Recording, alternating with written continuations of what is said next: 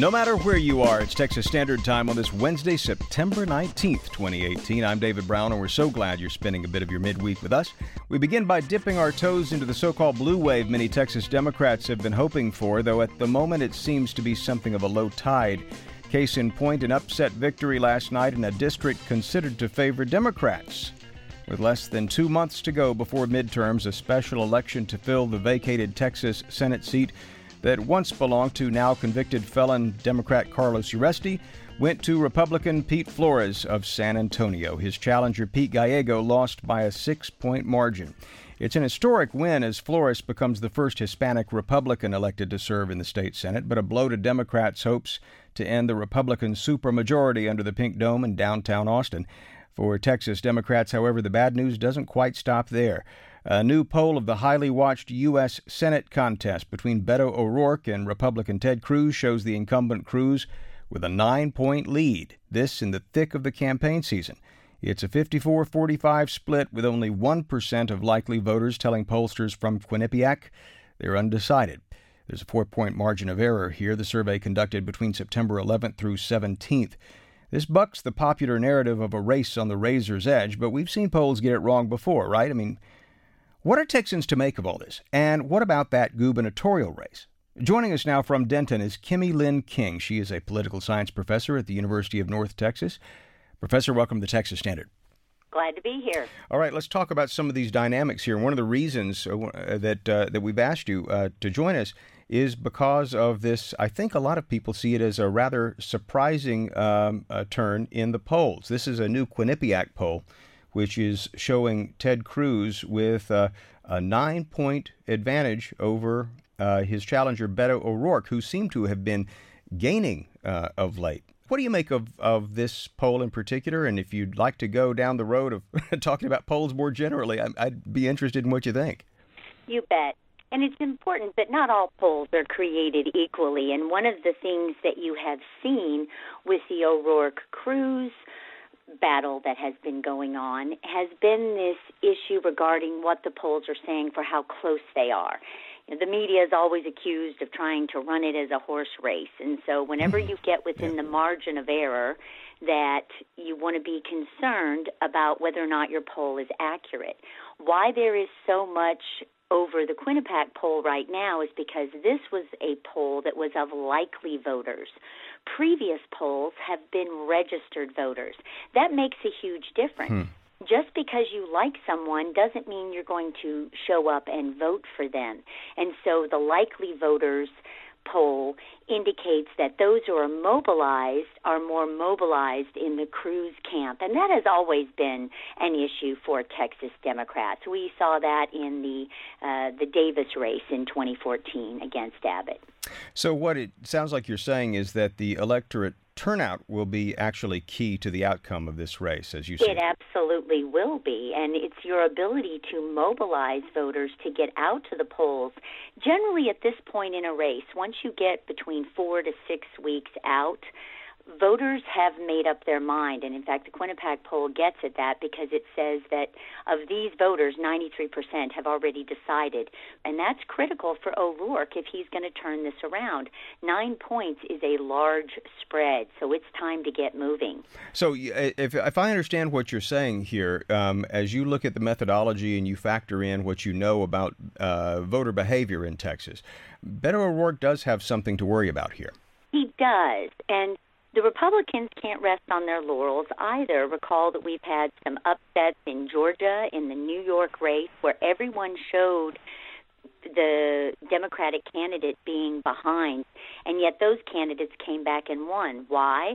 Because the electorate in that state were highly mobilized, and they turned out. They changed who the electorate was, and so those were surprising upsets.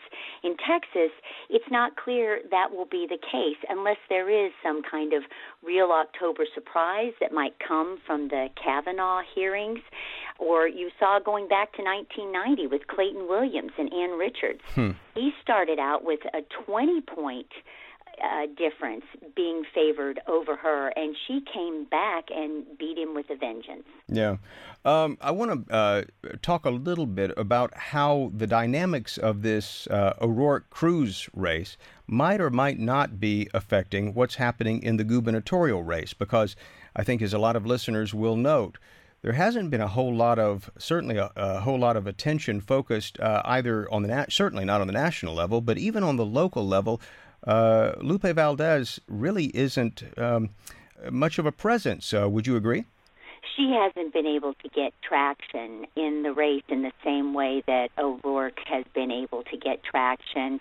Understand that part of that is that Abbott has a high likability. He has a high favorability rating, sixty-two percent uh, approve of his job, whereas thirty-four percent disapprove. If you look at the favorability of Valdez, they're evenly split, twenty-eight to twenty-eight. And mm-hmm. even more concerning for Valdez is that forty-two percent of voters don't know enough about her to form an opinion.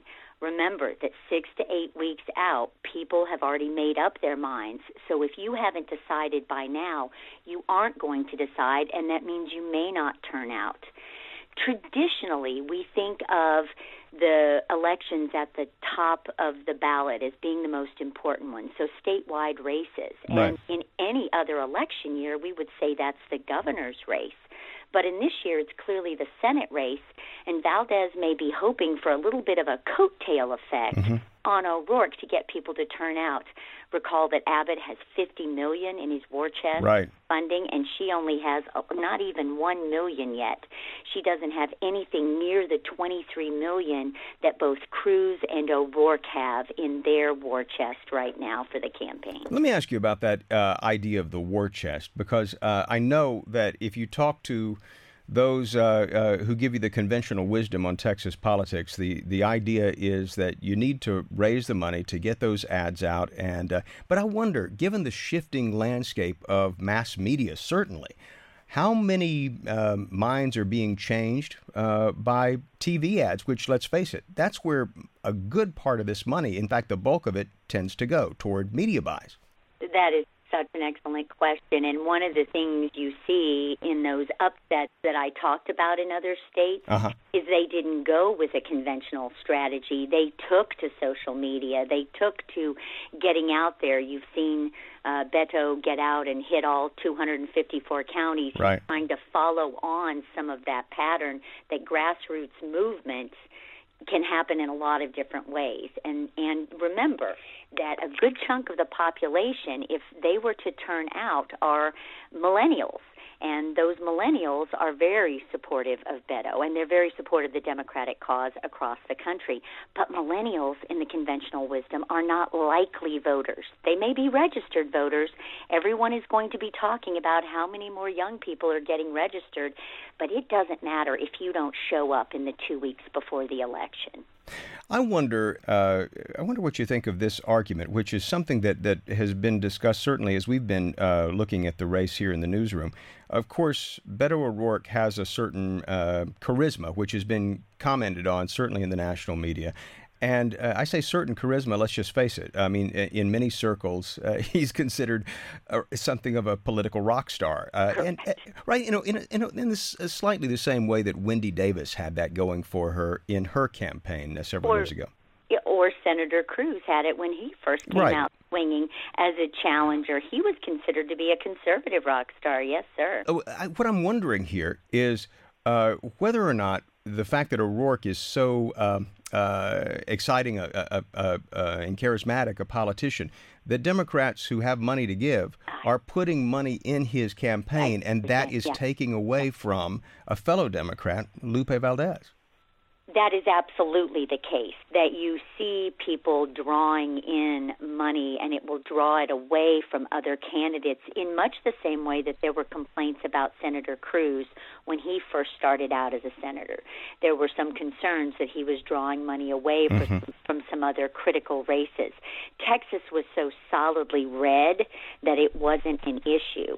So for those other candidates, they still managed yeah. to hold on. I think that's absolutely playing itself out. But remember, Valdez was not nearly as well known. She didn't come out swinging in the same way that O'Rourke did. Right. And I think that's part of what contributes to it. I think in general in this election cycle, it's everything is up for grabs. I'm sure you're following what happened with uh, the Gallego Flores. Right. Right. Upset. Right? Upset. Yeah, that's an upset. So for folks that are thinking that there is a blue wave coming, keep in mind that everything about that race that just happened between Pete Gallego and Pete Flores seems to indicate that conventional wisdom is holding up. And if you don't have enough money, when in doubt, the state is going to be red. Kimmy Lynn King is a political science professor at the University of North Texas in Denton. Um, really interesting analysis, Professor. Thank you so much for taking some time out to talk with, uh, with us on the Texas Standard. We sure do appreciate it. You betcha.